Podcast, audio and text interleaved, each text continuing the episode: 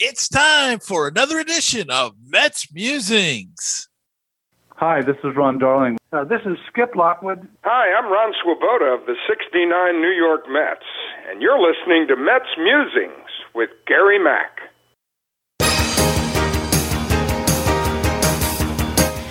Now it's time for some New York Mets baseball talk. Here's Gary Mack bringing you the latest news and analysis from Mets Nation and the world of baseball on another edition of Mets Musings.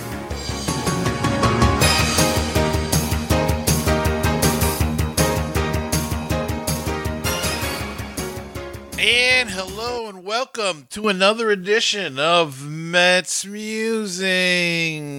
How is everyone out there in Metsland? I hope it's good. Hey, you ought to be seven in a row for the Metsies. Break up the Metsies. Didn't see this coming. Don't know where it's coming from, but they're getting pitching. They're getting some hitting. They're getting some timely hitting. And hey, let's take it while it lasts. They hold first place by a game over the Phils. So just let's just be glad and hold on to it for what it's worth. And and this is with some guys injured. So, uh, you know, maybe that uh, change in hitting coach. Uh, you never know. You just never know. Maybe it, it did do something. Maybe it sparked them. Maybe it was the whole Donnie Stevenson thing that, that got him fired up. I don't know. But whatever it is, seven in a row for the Metsies, and uh, they hit the road they go to Tampa Bay and then to let me see Atlanta and Miami uh, before returning home to the friendly confines of Citi Field. Um, not much else to report uh, except that, uh, it, like I said, seven in a row. They've been doing it with pitching and hitting and defense, believe it or not. Pillar has been playing a good, solid center field, and he's been hitting some too. Uh, Villar, Jonathan Villar, has been playing a good third base, getting some key hits in there now and then. Uh, Conforto starting to hit. Uh, Dominic Smith started the last couple of nights, so we'll see if he can keep that up and, and get back into form. Uh, uh, T, uh, Taijuan Walker looked great again today. Uh, he's really pitched well since he signed with the Mets, and that's a big, big boost to this rotation that's hurt now with DeGrom being on the IL. By the way, they think he'll be back. Just missed the one start. He should be back the 21st, I think it is. So uh, let's hope uh, for that. So he'll only miss the one start and then come back. Uh, let's see. Other injury reports. Uh, Brandon Nimmo is getting closer and closer. So uh, look for him uh, pretty soon. Um, not so with J.D. Davis and Luis Guillorme. Uh, apparently, they're having troubles. Uh, they're not healing as quickly as the Mets had hoped. Uh, Guillorme still has soreness when he uh, swings the bat. He is taking infield drills and and uh, but uh, feels it when he's swinging the bat. Davis is still struggling with his uh, uh, wrist injury. Um, and the Mets added another player. If you saw the game last night when uh, Albert Almora Jr. crashed into the center field wall, this was terrible. looked awful but um, luckily he's he's got some contusions, shoulder contusion, and uh, he was able to walk off the field, which is a good sign. And uh, I guess feels you know he's sore, he's hurting today, but what what you feared when he hit the wall and bounced off and was on the ground for a few minutes, uh, at least it's not coming to that. So uh, it looks like it's uh, a shoulder contusion, and he will be out for 10 days uh, to replace him on the roster. The Mets called up Khalil Lee. Uh, their prospect from Syracuse. Jeff McNeil went out of the same game against the Orioles last night. It was feared that uh, his injury was going to be uh, major and he would have to go on the IL as well. But it turns out they believe it was cramps. Uh, probably a little dehydrated, and uh, so he's going to be day to day. He's expected to return on the 14th. So uh, that's two days from now. That'll be Friday night. Uh, look for McNeil to be in the lineup unless there's you know something else that creeps up. But as of now, he's due to uh, come back on the 14th. Got a great uh, guest this week. We're going to break down the Rays and the Mets in the upcoming series. And uh, my guest is Kevin Weiss of uh, the Locked on Rays podcast. And uh, we recorded that last night. And one correction I want to make: we I think we both got confused, and uh, we're talking in different terms. But I was under the impression Tampa Bay was coming to New York and um, gonna play the Yankees these last uh, yesterday and today, and then play the Mets. And it turns out it's just the opposite. The Yankees went to Tampa and the Mets are going to Tampa, so Tampa's actually home. So uh, if if it sounds like we we uh, said it wrong, it's uh, I, I got confused. But um, uh, let's go to that interview. Let's take a break and go right to that interview right after this. Baseball and BBQ, your place for interesting baseball talk, opinions, and history. Baseball and BBQ, your place for barbecue recipes, tips, and interviews from the world of barbecue. If you like baseball and if you like barbecue, then tune in to Baseball and BBQ. Find us on iTunes, Stitcher, Google Play, and BaseballTalkRadio.com. Wouldn't it be great if you could get a PhD in life through baseball? Welcome to Baseball PhD, a tour company for your brain. 30 major league teams, 100 places to see. Let's touch them all as we make the road trip of a lifetime.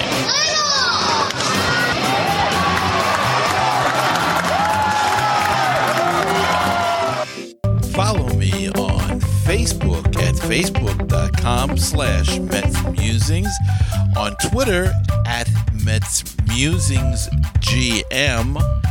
The Instagram is Mets Musings, and on YouTube at Mets Musings Mac. Wish to be a part of the show? Give us a call at 516 619 My guest this week is Kevin Weiss. He is the host of the Locked on Rays podcast covering the Tampa Bay Rays, who will be to face the Metsies. Uh, Kevin, welcome to Mets Musings. Thank you. I appreciate it. Glad to be on. Yeah, it's going to be kind of an interesting dynamic uh, considering your owner spends a lot of money or is spending a lot of mo- money. Our owner historically has has not done that. So uh, our owner actually wish he could probably own the Mets as opposed to the Rays. He's he's a longtime Mets fan, believe it or not. So there's a little bit of a, a natural tie-in there, I guess. Well, they do find a way, even uh, even though uh, they don't spend a lot of money. They seem to pull rabbits out of their hats. Uh, now, before we get into the to the Rays and the Mets, uh, tell us a little bit about Locked On Rays podcast. It's a, a daily podcast, I understand. Yeah, you, you got it there. Yeah, daily podcast during the season. We go to three days a week in the off season, usually. I guess you know between January to right up until spring training or so. But yeah, pretty much every day. Uh, we also make uh, weekly appearances on on the application called Locker Room, where a lot of our listeners can interact with us in real time, which is pretty cool. But uh, yeah, it's every day about a half an hour episode. Where uh, this week actually we have uh, Garrett Whitley, who was a former first round pick and is in Double A Montgomery, just talking about you know playing in the minor leagues and getting back into minor league baseball after COVID and everything. So we do kind of a mix of of guest and analysis. My my co-host Ulysses Zambrano, he's a, a longtime Rays fan, and um, we we both live in the Tampa Bay area, so we kind of have a, a real natural connection to the team too. So we we really enjoy it. We've been doing it since uh, July or no, June 2019. So pretty soon it'll be our, our third year anniversary, believe it or not. Well, congratulations. It's it's a lot of work doing a daily podcast. You do it after games, before games, or just uh, it doesn't really matter. Yeah, we will mix and match. I mean, usually what we're doing now with the, the season in full swing, we'll usually record in the morning after a game. So, um, you know, what made it tough was the West Coast uh, road trip where you had the games at, at 10 p.m. and not being over till 1, 1.30 or so. But yeah, we usually record, you know, 8 a.m., 9 a.m., and then that gives people the entire day to to listen to it. And then we kind of, you know, recap last night's action, preview what's coming up today or, or the forthcoming game, and then we kind of go about it that way too. So sounds good. Well, the uh, teams are. You know, this is a funny year. All the teams seem to be hovering around 500, uh, including Tampa Bay, and um, they weren't expected to be that good because they lost a couple of big players over the offseason, uh, traded away Blake Snell. Um, how are the Rays doing this? Uh, you know, time and time again, they seem they don't spend a lot of money, and yet they seem to uh, pull rabbits out of their hats. Yeah, it's one of those things, Gary, where I mean, it, it, all comes down to the farm system and shrewd trades. That's really how they've built things up. And this is kind of, I mean, the, the front office basically acknowledged you would think that a team that made it to game six of the World Series would try to really go out and, okay, we might sign a big name free agent, or we're definitely going to bring back Blake Snell and Charlie Morton and the whole crew. But they're like, right. no, we we like the prospects we have. We've got a lot of really good pitching talent in the minor league farm system, so we've got to find a way to get those guys emerging and up and going, and uh, trying to, you know, at the end of the day, save a little bit of money after the COVID nineteen pandemic as well. So this is kind of a transition year. It's interesting because they did, you know, in in trading away Blake Snell and not picking up Charlie Morton's option, they they reshuffled some of those funds to signing some veteran pitchers on on much cheaper deals, like bringing back Chris Archer, Rich Hill, Michael Wacha, Collin McHugh, and you know it's kind of been mixed results. But really, the the purpose of that is you know sign a couple of veterans, see how you can maybe get through, weather the storm through April and May, and then when you think and are confident that the young guns, Shane McClanahan, Luis Patino, Brent Honeywell, Brendan McKay, all these guys are are ready to go, um, call them up and, and see what they can do. And, and that's actually happened sooner than we think. You know, some of it coming out of injury. The Rays have sort of been ravaged by injuries so far mm-hmm. this year, and um, they're performing very well. They've they found a way that, and you know, I mean, they they pretty much this is really one of the first years that, you know, we we know about the Exodus, Snell and.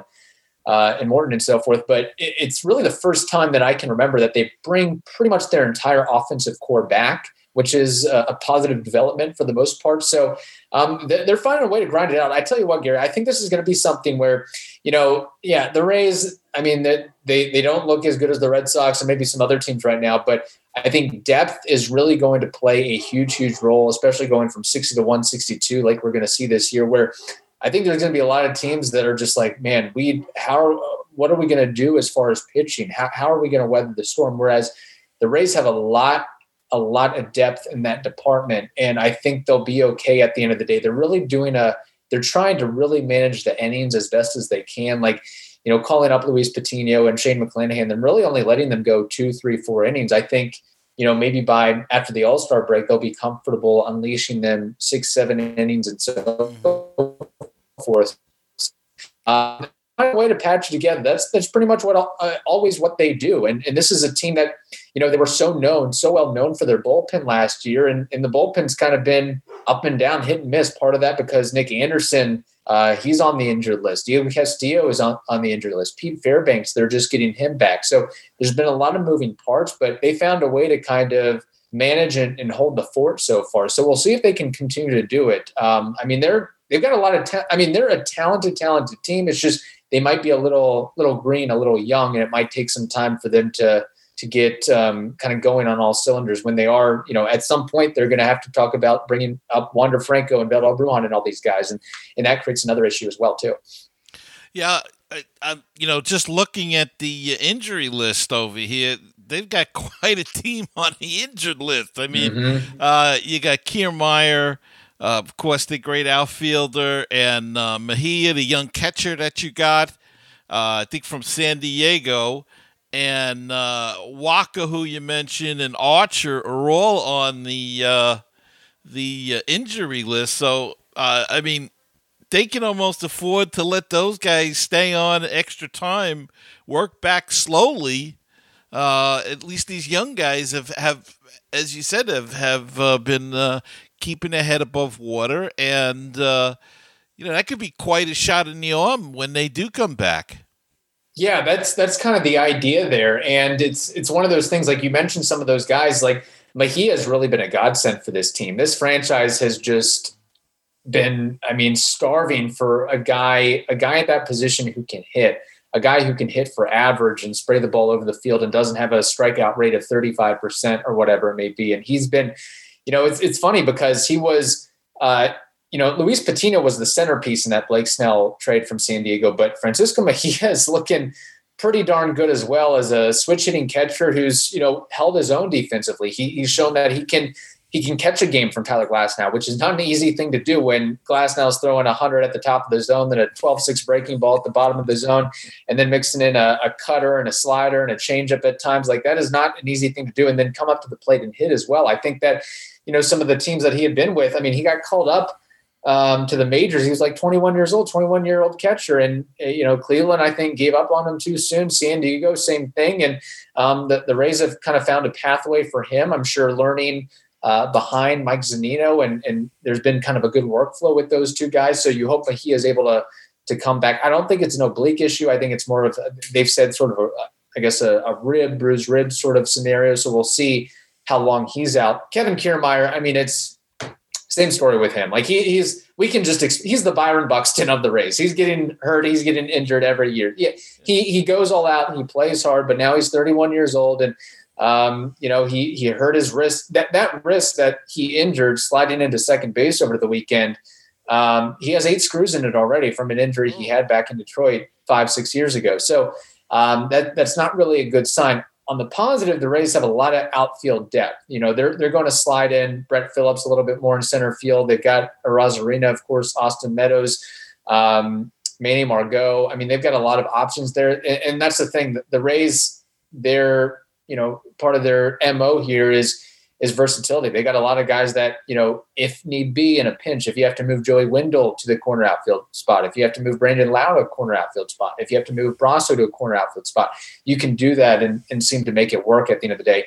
Um, Archer, interesting case because uh, you know, he went down and then he had the his mother just died recently. So I don't know, you know, I, I think it's very TBD on if and when he'll return. He's only thrown, I mean, it's it's funny that the Rays gave him six and a half million dollars, third highest paid player on the team, and he's only thrown four innings, four and two thirds innings so far this year. So he's pretty much been a wash at this point. Michael Wacha, you know, I guess former New York Met there. Uh, he's been pretty much what you would expect. I mean, I, I bargained Ben Price to, to sign him, and you, if he can give you quality starts and you know you're going to give up four 400 runs 300 runs couple home runs i mean he's pretty much done. He keeps the rays in the game or he's shown to be able to do that which is a, a pretty good sign of his. Um, i don't think you know he had a kind of a, a weird funky injury where he just hurt his hamstring jogging. So i it's good thing it's not like an elbow or a forearm issue or shoulder issue or something like that. So i think he'll be he'll be back. So i think you know i'd expect most of those guys you know at some point to to return. But yeah, the, I mean, you would like eh, out of all those guys, I think most important is for sure. But again, that, that kind of goes to the point of the raised depth. I mean, they've got so many guys on the injured list, and they're still finding a way to, to to manage things here, which is what they did last year. I mean, last year's team making it to the World Series, going forty and twenty in the regular season, and they they set a, a franchise record for most guys on the injured list at one time. I think they had thirteen guys um, in September or something like that. So it's just absolutely crazy. Like you, you just wonder what this team could be if they, you know, were 95, 97% healthy. It'd be unbelievable. Yeah. Yeah. And that's the trick. The trick is to stay healthy. And uh, I know the the uh, big star from last year's playoff. I am going to butcher his name probably. Randy uh, Arozarena. Close enough. Uh, close enough. Uh, I don't get it right all the time. I, I, I, we just call him Randy. We keep it simple. Randy. Randy. yeah. He is. Uh, he's off to a little bit of a slow start, if I recall correctly.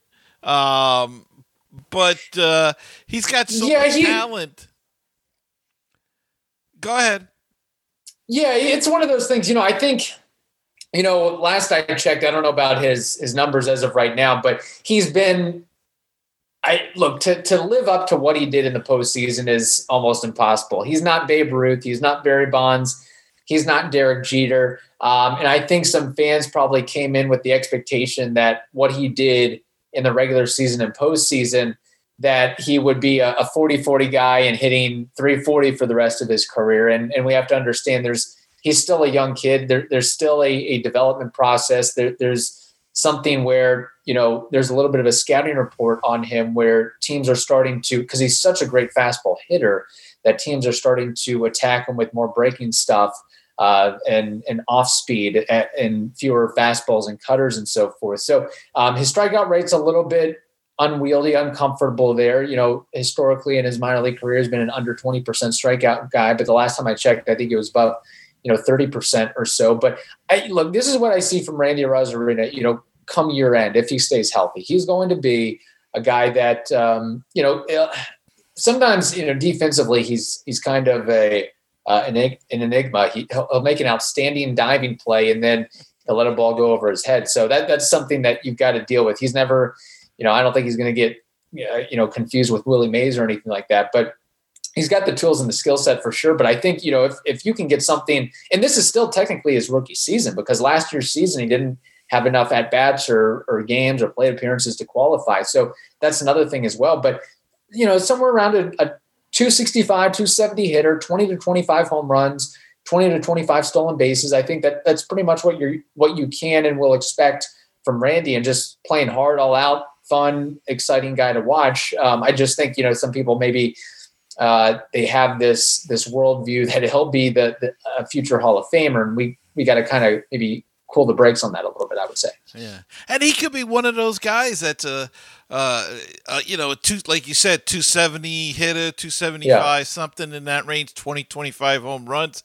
But he could be a four, he could be a clutch player in the playoffs. It, it you know, uh, mm-hmm. it, he he might just come to not come to light. That's not a good term, uh, but you know he he it, it just might be a money player, as we used to say back in the old days. You know, he, when the playoffs come, he really comes to play harder. Uh, it, mm-hmm. You know, not to say that he hasn't played hard all year, but just it's it's just his time of year. He likes that atmosphere and the pressure, and and that happens at times. Um, Mike Z- Zunino. I, boy, I can't get anybody's name right tonight. a lot of uh, tough ones on the Rays roster. I'll tell I'll you. I'll tell you. Every time I see the highlights, he seems to be hitting a home run now. I know his numbers aren't great. He's got right. six home runs though, which isn't bad this early in the season, and uh, they seem to be big ones all the time.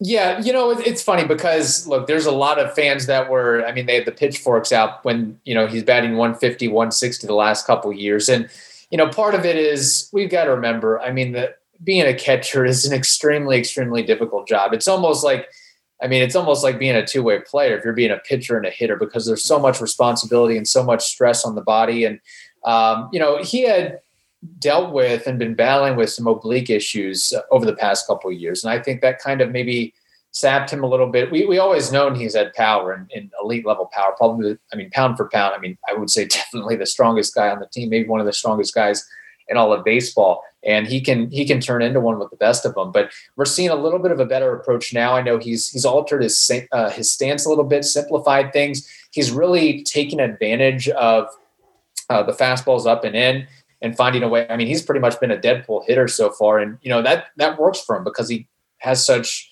great uh, bat speed and, and exit velocity and, and hard hits and, and so forth. So if he can, I mean, if he hits over the Mendoza line and gives you, you know, and however many at bats, I mean, the, the home run rate that he's currently giving you right now, you can't really ask for much more than that. Not to mention what he does with managing a pitching staff and so many things to uh, prevent runs that I think gets uh, doesn't get enough attention as far as you know throwing a runner out at third, blocking a pitch.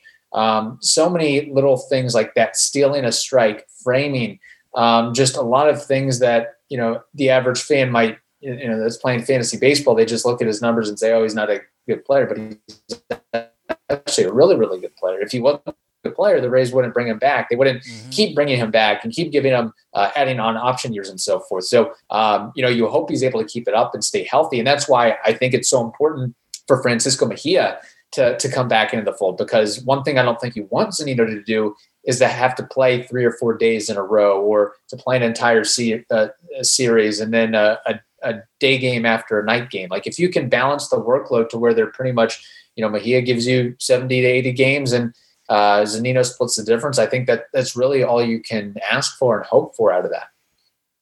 Yeah, and and uh, as you said, his defense is so valuable, especially with a young pitching staff. Mm-hmm. There's nothing more, you know, that that uh, that they need than a good, steady, experienced hand on the field to work them, and it's good for Mejia to learn from that type of guy as well. For sure. And one of the things that, again, I don't think that the Rays catchers get enough credit, or really, you know, catchers throughout baseball, is that mm-hmm. you've got so many guys that are giving you different looks and different arm angles from the right and left side. And that is not an easy thing to do yeah. when um, you, you got side armors, you got submarine pitchers, you got over the top pitchers, you got a guy like Tyler Glasnow, and then you've got a guy like Shane McClanahan. Like it's just, and some of the the movement and the combination of velocity and the way these pitches – the depth and the break and everything. Like I, I'm surprised that there's not like, you know, 20 pass balls again. Like these guys are really, really good at what they do. And I think, you know, you know, sometimes we should maybe take a, a moment to appreciate some of that and, and realize that. And, and Zunino, you know, I think for him, Tampa Bay is a great fit because he grew up in Southwest Florida, Cape Coral area. He went to the University of Florida. So, you know, Florida is home. I, I, wouldn't see him, quite frankly, playing anywhere else outside of, if it's not Tampa Bay, it'd probably be the, the Miami Marlins or something like that. Like he's a, he's a Florida guy. And I think having that connection, that close to home aspect really helps. I mean, Port Charlotte, the, the spring training complex, it's, it's not very far from his hometown either. So there's a lot of kind of natural, um, you know, a, a comfortability factor with that for sure. Uh, you know, we've noticed here. Uh, I don't know if you guys have, but the the offense all around baseball is down. Uh, mm-hmm. And I noticed that uh, the Rays lead the majors in strikeouts, and uh, they're lowest in the American League with the batting average with the uh, with runners in scoring position. Part of that is injuries, uh, but do you think that the the fact uh, that they deadened the baseball has anything to do with the offense being down it across the league. I mean, we see it everywhere. You know, right. uh, the home runs are down. The um, uh, no team is really even taken off at all. They're all hovering around 500, as we said at the beginning. Uh, um, what's your take on that? Do you think it's the the, the deadening of the baseball, or or are they just bad hitters? Yeah, I think it's definitely a combination of a couple of things. One, I think the dead in baseball definitely doesn't help matters. Um, you know, I think some of the apparently pitchers are even getting better movement with the thing as well. And I think it's for guys like you look at a guy like Willie Adames, like he's had a lot of balls that die at the warning track, or you know, if maybe for the traditional baseball, it would hit the wall or go off the wall or go over the fence. They would be base hits, they would be gappers, and they're getting caught for whatever reason or another. And that, that's happened at least a half dozen times. And um, you know, guys that you know may not have the power of a Mike Zunino, that that really affects them to some extent. Now, as far as the Rays go, the strikeout rate, this is this is nothing new. I mean, this was an issue last season, and you know, Fangraphs actually did a terrific, terrific article as far as the correlation between strikeout rates and winning a World Series. And with the the strikeout rate that the Rays had, like I, I think the uh, the too long didn't read version is, you know, if if your team you're not winning a World Series if your team has a strikeout rate of like 20, 22%. Like a lot of the, over the last decade, this, the strikeout rate as a, as a team of World Series winners is around 15, 17%, something along those lines. The Rays, this is, you know, this has been an issue now for a while. And I thought they would try to alleviate that with, you know, getting rid of Hunter Renfroe and, and some of the other guys, but it is absolutely a concern. And, and the Rays have, you know, the, they've become that traditional, you know, three outcomes, the, the, the walk, the strikeout, or the home run. Excuse my dog. There. He, uh, he's, he's amped up about the strikeout rates there. Um, but, you know, it's, so it's really, and this is where I think that, you know, I think the Rays in time will be okay because this could be. We know the Rays are an innovative team. They've they've kind of they came up with the opener. They they've really specialized platoons and shifts and things like that. I think their next wave is uh, middle infield contact oriented guys. You look in the minor leagues at guys like Wander Franco, Vidal Brujan. Those guys don't strike out. Um, their their strikeout to walk ratios are amazing. They've got other guys like Greg Jones, Xavier Edwards, and I think that's going to be something that they really try to hammer on and and utilize to their advantage. But yeah, it's definitely concerning. And that's why, look, I know that, you know, in this analytics day and age that people aren't a big fan of bunting, but if they're shifting against you and they're giving you the whole left side, I don't care who you are. If Shohei Ohtani's willing to lay down a bunt, uh, Brandon Lowe or Willy Adames or somebody should be willing to lay down a bunt and, and make make the, make the other team adjust at some point to just try to get something going. And um, it's a concern. It's definitely a concern. You know, and one thing that may help again, uh, they just DFA'd Yoshi Tsutsugo, who was a free agent bust signing out of Japan. He w- he was striking out all the time. He's I mean, he was betting like 150 when they just DFA'd him today, and, and the question was when are they going to get to that point? But yeah, they got a lot of guys that that have a tendency to to swing and miss. I mean, Brandon Lowe's one of those guys. He was you know a guy who was really supposed to emerge, and he had a great great season last year, really struggled into the playoffs. That seems to, for whatever reason, have carried over now. Like lefties are just absolutely taking advantage of him. Um, so he might have to be a guy that I don't know. Maybe the Rays, even though he signed a long term extension, maybe the Rays do what the Brewers did, send in you know Keston Hiura to the to the minor leagues to get him right because he is just uh, the the out of the zone swing rates are are out of this world, and he's getting eaten alive by breaking stuff. So, you know, that's part of it. I, I think you know the dead ball, like you mentioned. I, I just think that the fact that pitchers are throwing, you know, 95 seems like nothing nowadays and it's it's gotten to a point where and and now you add into the dead like i get what they're trying to do with you want to try to implement more you want to change the approach of okay don't focus so much as the home run but these guys growing up through the travel ball circuit through high school through college. They, they've been focused on long ball, long ball, long ball. It's hard to change your approach on a dime just because right. the league implements a, a, new ball. And then you, you basically helped out the pitchers even more so. Yeah. And it's already hard enough for the hitters. So I, I don't get that aspect at all. They, the, the, the uh, the unintended consequences, I, I think, are really uh, going to bite the uh, bite baseball in the bullet, uh, bite baseball in the butt here. I think. Yeah, I, I agree, and I and I think also that uh, you know, by deadening ball the ball, I believe I could be wrong, but I believe it gives the infielders an extra step because the ball's yeah. not moving as fast. So anything you hit, the idea is to stop the home runs, but you're stopping all sorts of of uh, uh, offense then because everything you hit's going to be slower. I think I don't, you know, right. I don't that's just my theory is watching baseball for a long time but i couldn't agree with you more. You want to eh, you know you want to beat the shift hit the ball the other way eh, or bunt. Uh, even the slowest guy can beat out a bunt if it's pushed far enough down the third base side if everybody's over on the right hand side and yeah.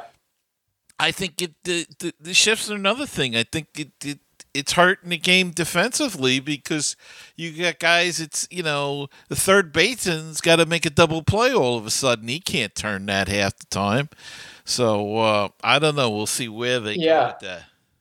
I'll, I'll say this. You know, maybe again this year it might take if they're really going to play this thing out and I, I, don't think they should just keep changing the ball. Oh, it didn't work this year. Let's change it back. Like you yeah, can't yeah. It, stick with an idea and go with it. And maybe in the next decade, 15 years, 20 years, maybe you'll see something where teams really start to focus and try to develop slap hitters and guys that are that will lay down a bunt and have some speed. Maybe that's something that will, you know, the next generation of ball players. Maybe you get more of the David Fletchers and Nick Madrigal types, and you know whoever else has the the low strikeout rate and so forth and and guys that can draw a walk as opposed to just the the big time power hitters that strike out all the time. But that's something that is absolutely going to take some time. It, it can't it can't change in a single year, and and that's uh, that's sort of the the ethos going forward. And and I know the baseball has a lot of other you know rules changes that they're maybe trying to implement it at some point with and who knows? I mean, I'm not totally against all the ideas. I know about you know the, the bigger base and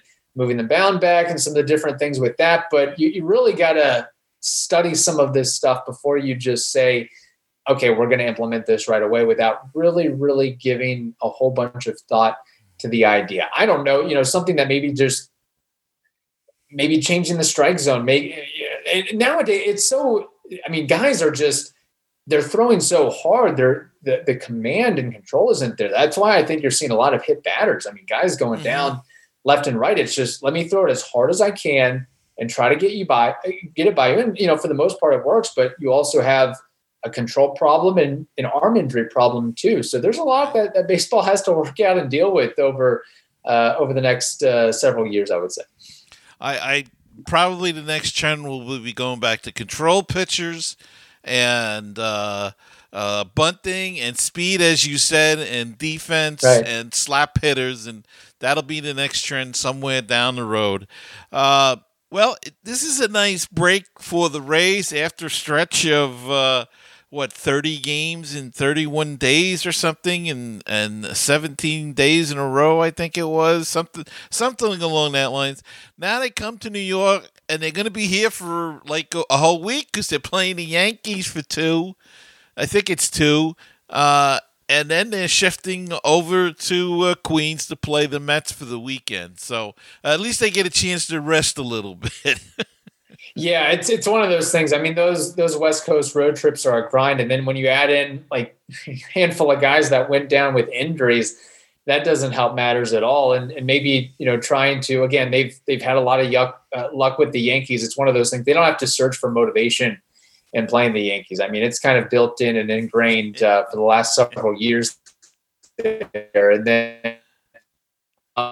Uh, you know, I don't know. I'd have to ask you that question, but um, I, I, you know, is, I guess if deGrom's not available, and uh, there's look, I always not to not to make fun of the Mets, but there always seems to be some type of shenanigans or dysfunction going on. Rats, raccoons. There's a lot of things going on, and uh, you know, the, the Rays, you know, the Rays may come in and and have a day where they're, you know, the, the Mets seem to have a lot of uh, off the field and and, and sideshow clown show stuff that they're dealing with instead of just focusing what's going on on the field. That's just my my outside vantage point here, though.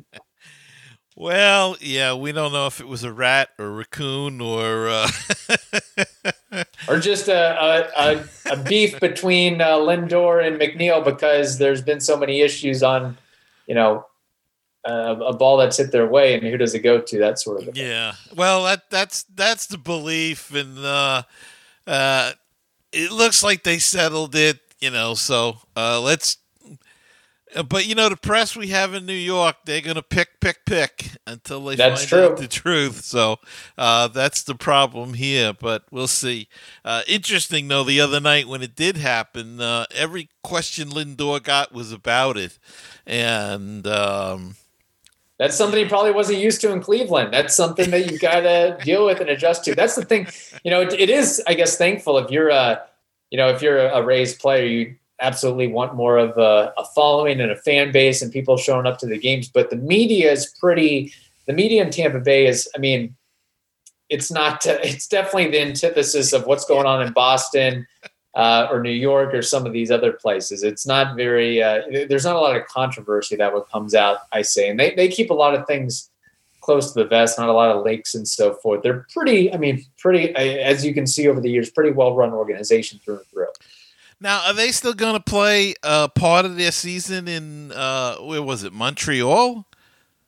Well, we'll see. I mean, that's that's what they're that's what the owner says. You know, come 2027 or whenever the Tropicana field lease expires, that's I don't know if it's a, a bargaining chip to, to try to get some money from the county and the state and the local citizens, but that's that's what they are are looking at as of right now. You know, something along the lines of you know, have spring training and uh, play the first couple months of the season in, in Tampa Bay and then uh, ship up to, to Canada, you know, around June through the rest of the season and, and go from there. But um, really, you know, this year we haven't heard a lot on that front. Uh, it's funny. I mean, I guess in a, a good way, the, the Oakland Athletics and some their, their stadium news is, is kind of uh, blown that past. But yeah, that's, you know, they say they're working on it, trying to get something done, but you know, there there also is a shift in power. The the mayor in St. Petersburg is, uh, I, I, guess he's he's ran out of time. His his office term limit has has come out, so maybe the the new mayor can get on a a solid page with the Rays and work something out. Um, there's definitely a lot at stake and a lot to discuss, and I, I don't think there's any question that you know the Rays are working behind closed doors and are kind of uh, you know, working the council members and whoever they think is is going to be the next mayor to, to try to get what they want at the end of the day. So we'll see. Yeah, they've been they've been talking about a new stadium for years. I mean, I can remember they had a, a, a mock up or uh, at least a drawing of a I don't know how many years ago it was now, but it was like a a, a sail or something covering the top. It was a, a, a weird type of thing, yeah. but uh, that was a number of years ago now. So. Uh, yeah, that was one of them. That that was one, and then I mean, most recently, I think in you know 2017, 2018, they had the Ybor City proposal. You know, historic Tampa that they were going to put in, and they I guess the the cost was estimated to be eight hundred million dollars or so. The owner Stu Sternberg says, you know, oh, I might throw in fifty or hundred million. I mean, that's not. Uh, you want the taxpayers to pay 80, 90 percent of the thing, okay? And then it just didn't fall. I mean, whatever reason, I mean, it was one of those things where I guess they they didn't make the timelines or make it work out, and um, it's just been a shame to this point because I think you know uh, maybe a little bit biased here, but I think if you do put the stadium in, in Tampa proper and in the downtown Tampa area, that you would you build it, they will come. Uh, St. Petersburg, yeah, it's it's not it's not a long drive or out of the way if if you live in uh, in Boston, New York, New York, or Los Angeles, or some of these bustling cities. But you know, Florida's a little bit of a different market. But we've seen the success of uh, you know hockey. Tampa Bay Lightning. They've got mm-hmm. they've got a an arena on Channelside, and they sell that thing out every week. Um, so I, I, think it could work. You know, the I think the absolute best location uh, would be where the the New York Yankees have spring training, uh, right off of Dale Mabry, right across from Raymond James Stadium, where the Tampa Bay Buccaneers play. You already have the infrastructure there. Uh, you, I, I don't think they would ever work anything out, but you know, if you're the Yankees, if you're Major League Baseball, if you can find a way to to get some property to where they're the, the Rays aren't um, you know constantly you know having their hand out for revenue sharing and, and so forth you would think that would help them and, and make them happy but we'll see what happens with all that i mean it's still i'm sure maybe before the end of the year we'll, we'll have some news and updates but um, thankfully thankfully it's been pretty quiet on that front it, it's kind of frustrating when you hear about like especially with the uh, the reports from the Oakland Athletics, like middle of the season like this, like let the guys. I, I get it if you want to break the news in November, December, January, but these guys now they got to answer these questions and think about uh, where they might be going. And I know a lot of these guys probably won't be with the franchise, but some of them might have long term deals, and it's just uh, it's just an added stressor and distraction that they don't really need. So um, maybe that's what the Rays are doing. They're keeping everything under tight lip as best they can until uh, after the 2020 season concludes, and then we might hear some more developments from there. Well, good luck to the Rays this year. Beat the Yankees, and uh, you know I hope you have a little setback when you come to this part of New York. but uh, uh, you know, uh, why don't you tell the people, Kevin, where they can find uh, your podcast? Yeah, uh, really any any podcasting platform. We're also on Twitter, Locked On Rays. Uh, people can email us, lockedonrays at gmail.com. But, um, you know, iHeartRadio, Odyssey, Spotify, iTunes, you just type in Locked On Rays and, and people can find us one way or the other. So. Okay, that's great. And I want to thank you for coming on tonight, taking some time. Uh, to come talk to us about the Tampa Bay Rays. And as I said, good luck the rest of the season, and we'll see you this weekend. Likewise, looking forward to it. I wouldn't say the same if you were a Yankees fan or in Yankees garb there, but the Mets, I, I don't have as much hate. You're in the National League; it's you know, a different color scheme. I, I I can side with that a little bit, so no problems. No problems on my end. Well, we have color here, you know. Uh, it's not like playing against a team that's dressed in black and white. that is true. That is true. Yeah. All right. Once again, thanks, Kevin, for coming on, and I'll be back right after this. 516 619 6341. That is our voicemail comment hotline if you have a question, want to leave a comment, make a statement, anything at all. That's the number to call 516 619 6341. Or go to our website, MetsMusings.com, and click on the widget in the middle of the screen. That's a SpeakPipe. And you click the record button, and you can record right through your computer's microphone. Or you can send us an email at MetsMusings at gmail.com. And if you'd like to follow me on social media, it's Facebook is facebook.com slash Mets Musings. Twitter is at Mets Musings GM. Instagram is Mets Musings. And YouTube is Mets Musings Mac. And don't forget to subscribe on YouTube or wherever you watch or listen to the podcast.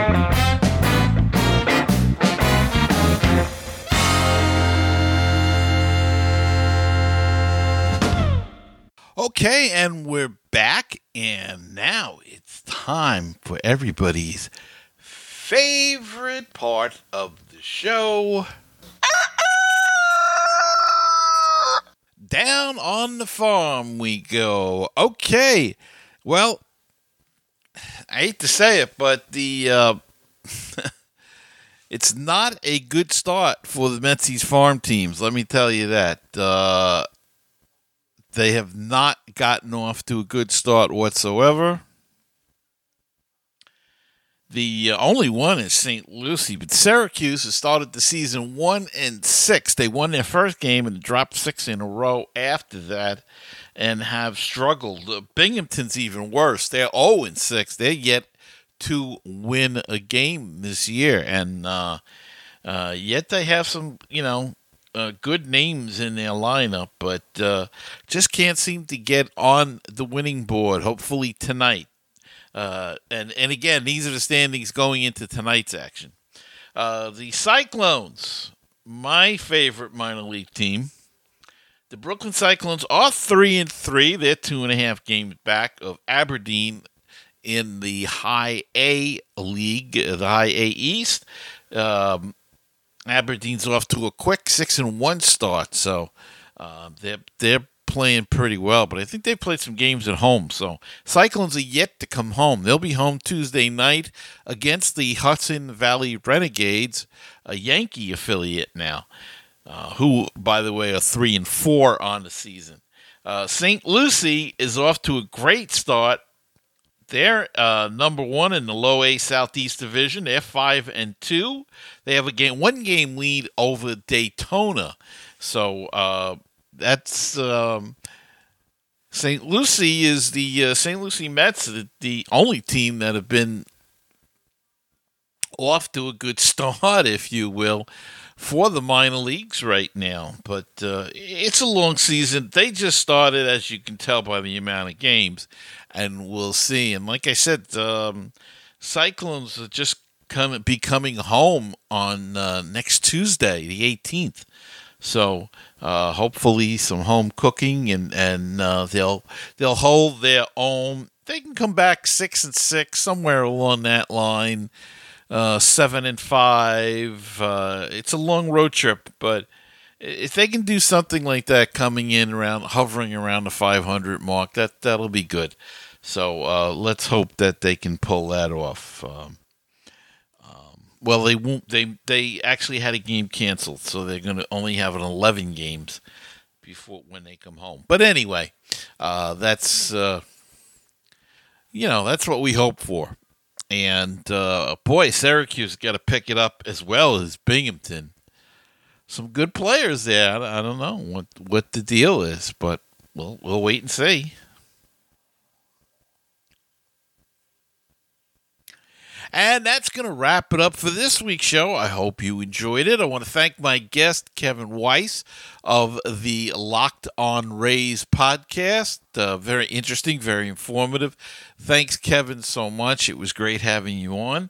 And I want to thank you all for listening and watching. Don't forget to subscribe to the show when you listen on Apple Podcasts, Google Play, Castbox, Amazon Prime, YouTube, wherever you listen or watch the podcast, hit the subscribe button. It helps me grow the community and expand to new listeners. And yes, we have a, a YouTube station, a YouTube channel. It's Mets Musings Mac, and I hope you'd go check out the the video. We try to do some some you know things with that, and uh, I hope you enjoy that.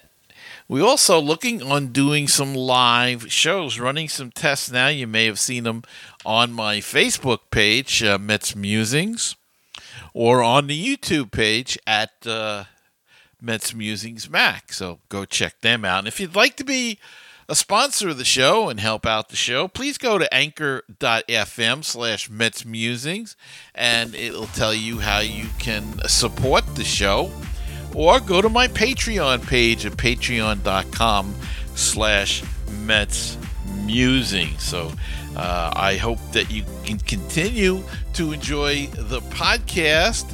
And until next time, remember to keep the faith, stay optimistic, and let's go Mets. And I'll see you next time on another edition of Mets Musings.